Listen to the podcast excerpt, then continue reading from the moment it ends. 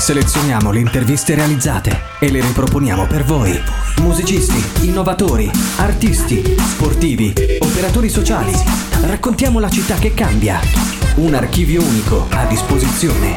Scelti da noi e messi in onda per voi. Unica Radio. B-Podcast. La reazione della gente che vede l'opera per la prima volta è molto drammatica. O l'amano o la detestano. E se l'amano, l'amano per sempre, altrimenti impareranno ad apprezzarla. Ma non la sentiranno mai veramente.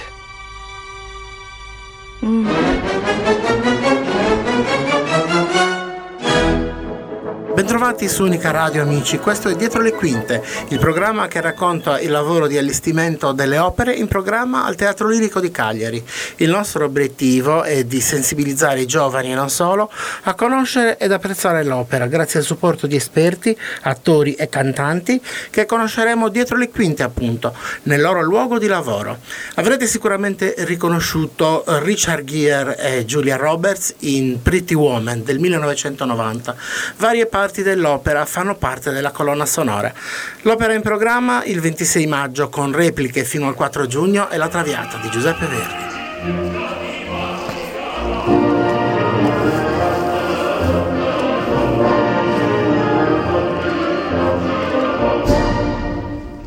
La Traviata è un'opera lirica in tre atti di Giuseppe Verdi. Il libretto eh, di Francesco Maria Piave, tratto dal celeberrimo romanzo Le Dame Camélia, La Dama delle Camelie, di Alexandre Dumas figlio. Quest'opera è una pietra miliare nel teatro lirico universale. Conclude il ciclo verdiano detto romantico, composto da Rigoletto, Trovatore e Traviata appunto. La Traviata fu composta in gran parte nella tenuta di Sant'Agata di Villanova d'Arda, la ex tenuta Merli di Verdiana Memoria e in parte nella villa degli editori Ricordi sul lago di Como, luoghi di grande bellezza, meditazione e ispirazione. Giuseppe Verdi scrisse in quei giorni a Francesco Maria Piave sulla trama della Traviata ti prego dunque di adoperarti affinché questo soggetto sia il più possibile originale e accattivante nei confronti di un pubblico sempre teso a cercare in argomenti inusuali un confine alla propria moralità.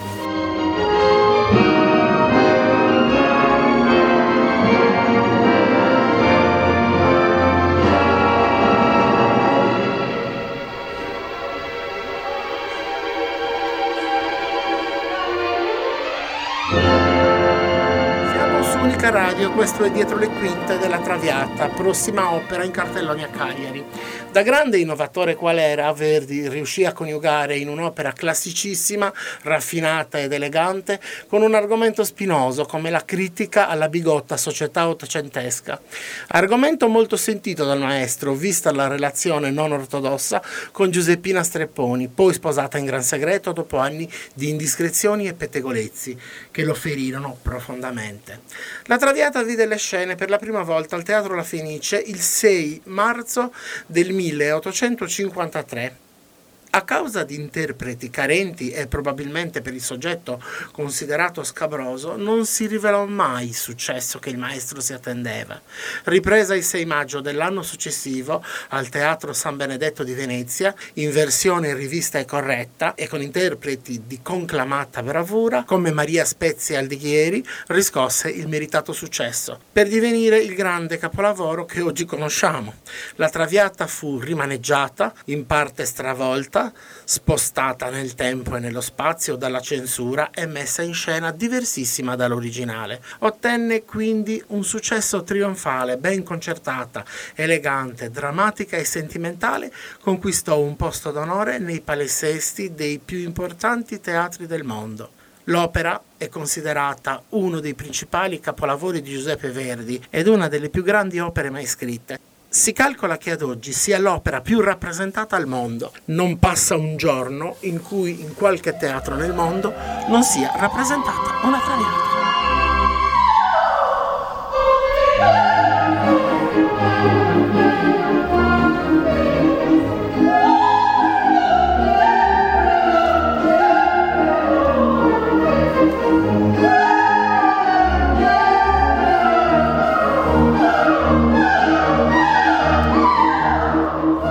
Su Unica Radio, questo è Dietro le Quinte. I personaggi principali della Traviata derivano da persone realmente esistite, immortalate da Alexandre Dumas figlio. Personaggi che a quei tempi fecero scandalo nella puritana società ottocentesca. Violetta Valérie, dama di corte e amante mantenuta del barone Dufol, segretamente malata di tisi, si innamora di Alfredo e scappa con lui.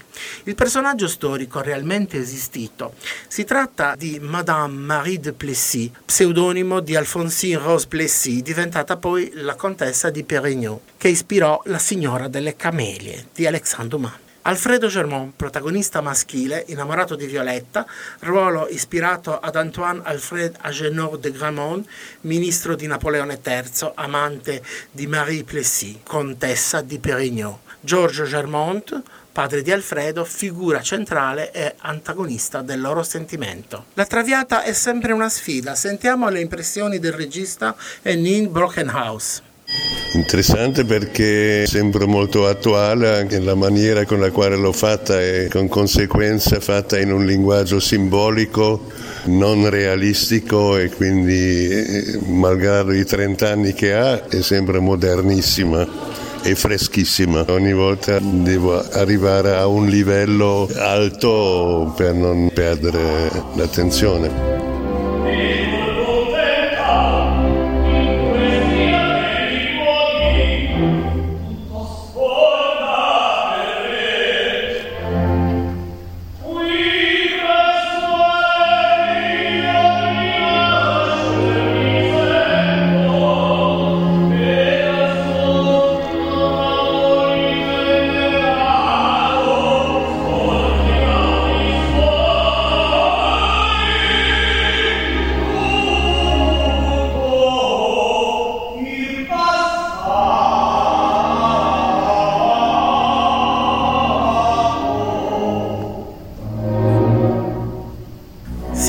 Su Unica Radio, questo è Dietro le Quinte.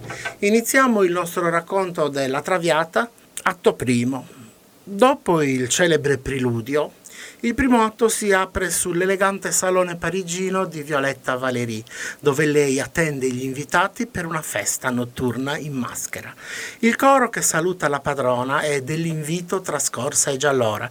Violetta fa gli onori di casa a Flora Bervois e al viscontino Gaston de Letourie, che la omaggia di un nuovo amico, Alfred Germont, suo grande ammiratore che durante la sua recente malattia fu spesso a casa sua per averne notizie. Dopo aver chiesto spiegazioni ad Alfredo, Violetta rimprovera il suo barone Dufol di non avere avuto lo stesso garbo. Gastone propone un brindisi. Alfredo accetta, invitato da Violetta, quindi si uniscono tutti gli invitati per i più celebri brindisi della storia del melodramma, Libiam nei lieti calici. Qui non si può evitare di sottolineare le commosse parole di un Verdi lusingato ed imbarazzato nel notare che il brindisi della traviata Traviata ha superato in celebrità si colmi il calice del suo stesso Macbeth.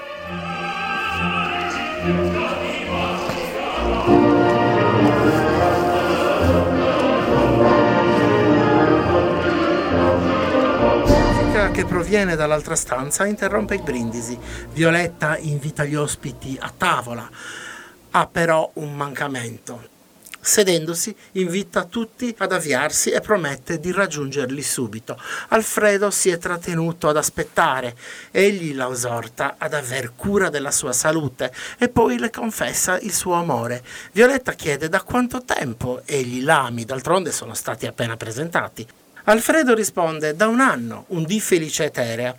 Incapace di provare amore, Violetta propone una semplice amicizia, mentre Alfredo si allontana, gli porge una camelia, fiore delicatissimo, invitandolo a riportarglielo quando sarà appassito, cioè il giorno dopo.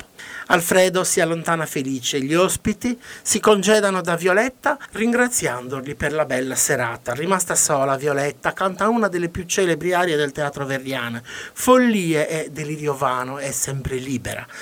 Sorpresa e scossa dalle parole di Alfredo, decide di vivere questa storia d'amore. Il teatro lirico di Cagliari promuove delle simpatiche serate per i più piccini, con un maestro d'eccezione, Massimiliano Medda.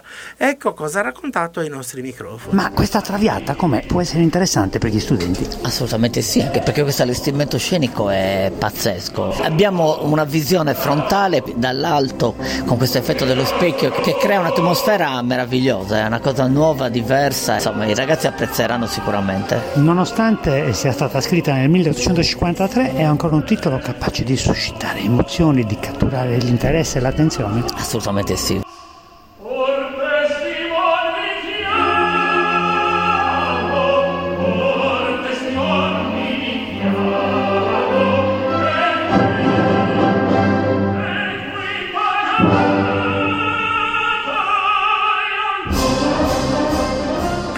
Bentornati su Unica Radio, questo è Dietro le Quinte. Siamo arrivati al secondo atto che si divide in due parti.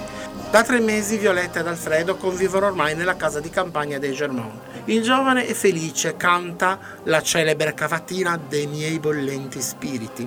Annina, la domestica di lei, torna ansimante, era a Parigi, per vendere i beni di Violetta e far fronte alle spese della casa. Servono mille Luigi. Alfredo promette di risolvere il problema. Un mio rimorso infamia. Giunge Violetta col suo cameriere Giuseppe che le porge un invito ad una festa di carnevale al palazzo di Flora Bervois. Subito dopo annuncia la visita di un gentiluomo, credendolo il proprio avvocato lo riceve subito, è invece Georges Hermont, il padre di Alfredo, che l'accusa duramente di voler sfruttare Alfredo. Violetta quindi gli mostra gli atti di vendita dei suoi beni ceduti per vivere insieme a lui. Il saggio ed elegante signore comprende il sentimento che la lega al figlio, ma è costretto a chiedere un sacrificio per salvare il futuro dei suoi due figli. Germont ha infatti anche una figlia.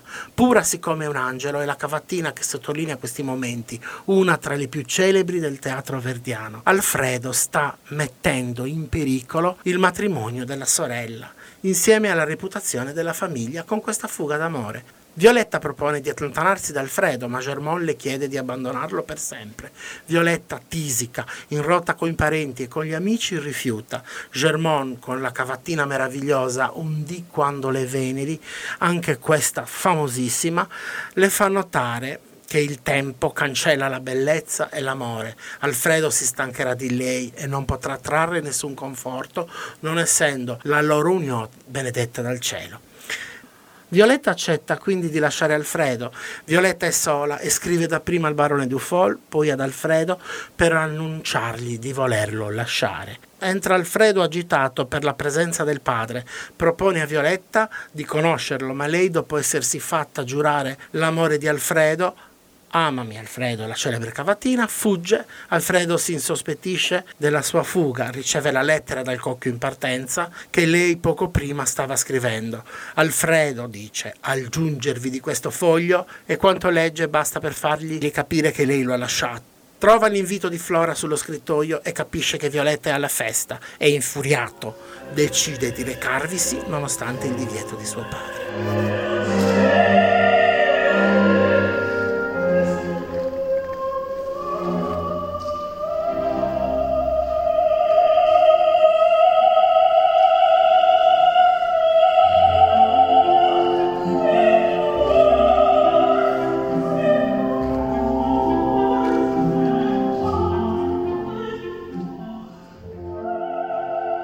Palazzo di Fleur de Beauvoir si festeggia il carnevale.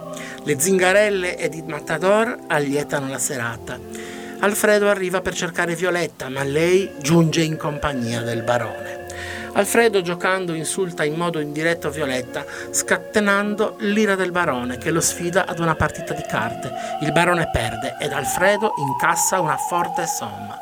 Violetta parla ad Alfredo, lo supplica di andar via, mettendolo in guardia, dice di essere innamorata del barone. Alfredo, sdegnato, raduna gli invitati. Or testimon vi chiamo che io pagata l'ho e getta una forte somma di denaro ai piedi di Violetta che offesa sviene in braccio a Flora. Il recitativo corale che segue conclude il secondo atto. Tutti inveiscono contro Alfredo, compreso il padre. Disprezzo degno se stesso rende, chi pur nell'ira la donna offende. Alfredo ha rimorso per il gesto di disprezzo fatto di Violetta e rinnova la promessa di eterno amore.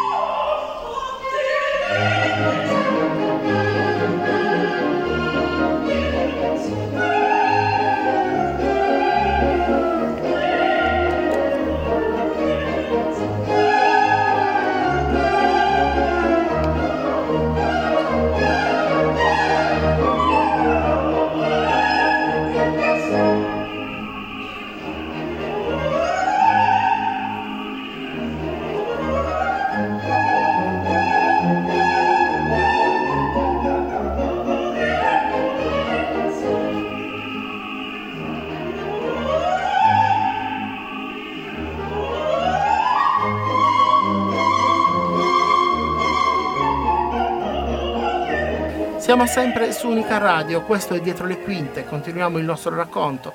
Lato terzo è anticipato da un preludio intenso e molto elegante che anticipa i temi drammatici che saranno centrali nella partitura seguente. La scena si svolge un anno dopo, infatti ancora una volta impazza il Bue Grasso, il carnevale di Parigi. Nella sua camera da letto Violetta soffre. Il dottor de Grenville rivela ad Annina che Violetta è in fin di vita. La tisi non le accorda che poche ore. Violetta rilegge una lettera nella quale Georges Hermont la informava di aver rivelato la verità ad Alfredo, che sta tornando da lei. Violetta sa che è troppo tardi e tristemente canta la celebre rima romanza Addio del passato, bei sogni ridenti. Annina porta una buona notizia, è arrivato Alfredo. I due si abbracciano e sognano di lasciare Parigi. Parigi, oh cara, noi lasceremo. Anche Giorgio Germonte con lui e manifesta il suo rimorso. Violetta prega Alfredo di sposarsi con una giovane che lo ami, sei una pudica vergine, ma di non dimenticarla mai. Violetta sembra riacquistare le forze, si alza dal letto, ma subito cade morta in braccio al suo amato.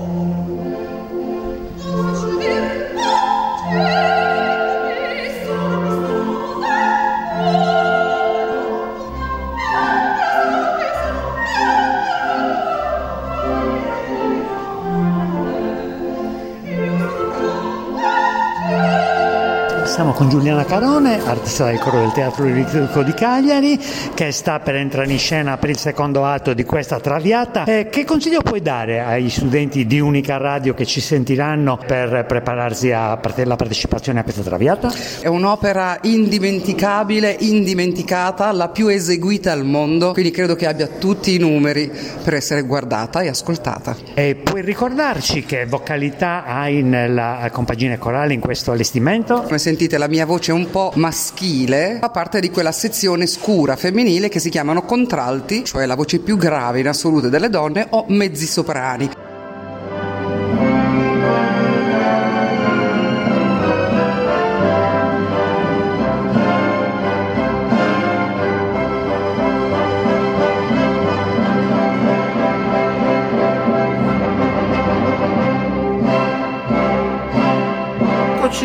Studio, questa è Unica Radio, siamo sempre dietro le quinte. Un grande cast per questa edizione della Traviata, ecco i personaggi e gli interpreti. Violetta Valéry, Gilda Fiume, che verrà sostituita da Nina Mugno, Alfred Germont e Riccardo della Sciucca e nelle prossime recite Paolo Lardizzone. Georges Hermont e Leon Kim e George Martinez, Flora Bervois e Marita Oggi, Gastone Mauro Secci, il Baron de Dufol e Nicola Ebau e il Marchese Dovigny e Angelo Nardinocchi. Il maestro concertatore e direttore Beatrice Venzi, il maestro del coro è Giovanni Andreoli, coreografia di Valentina Escobar, scene di Gioves Svoboda.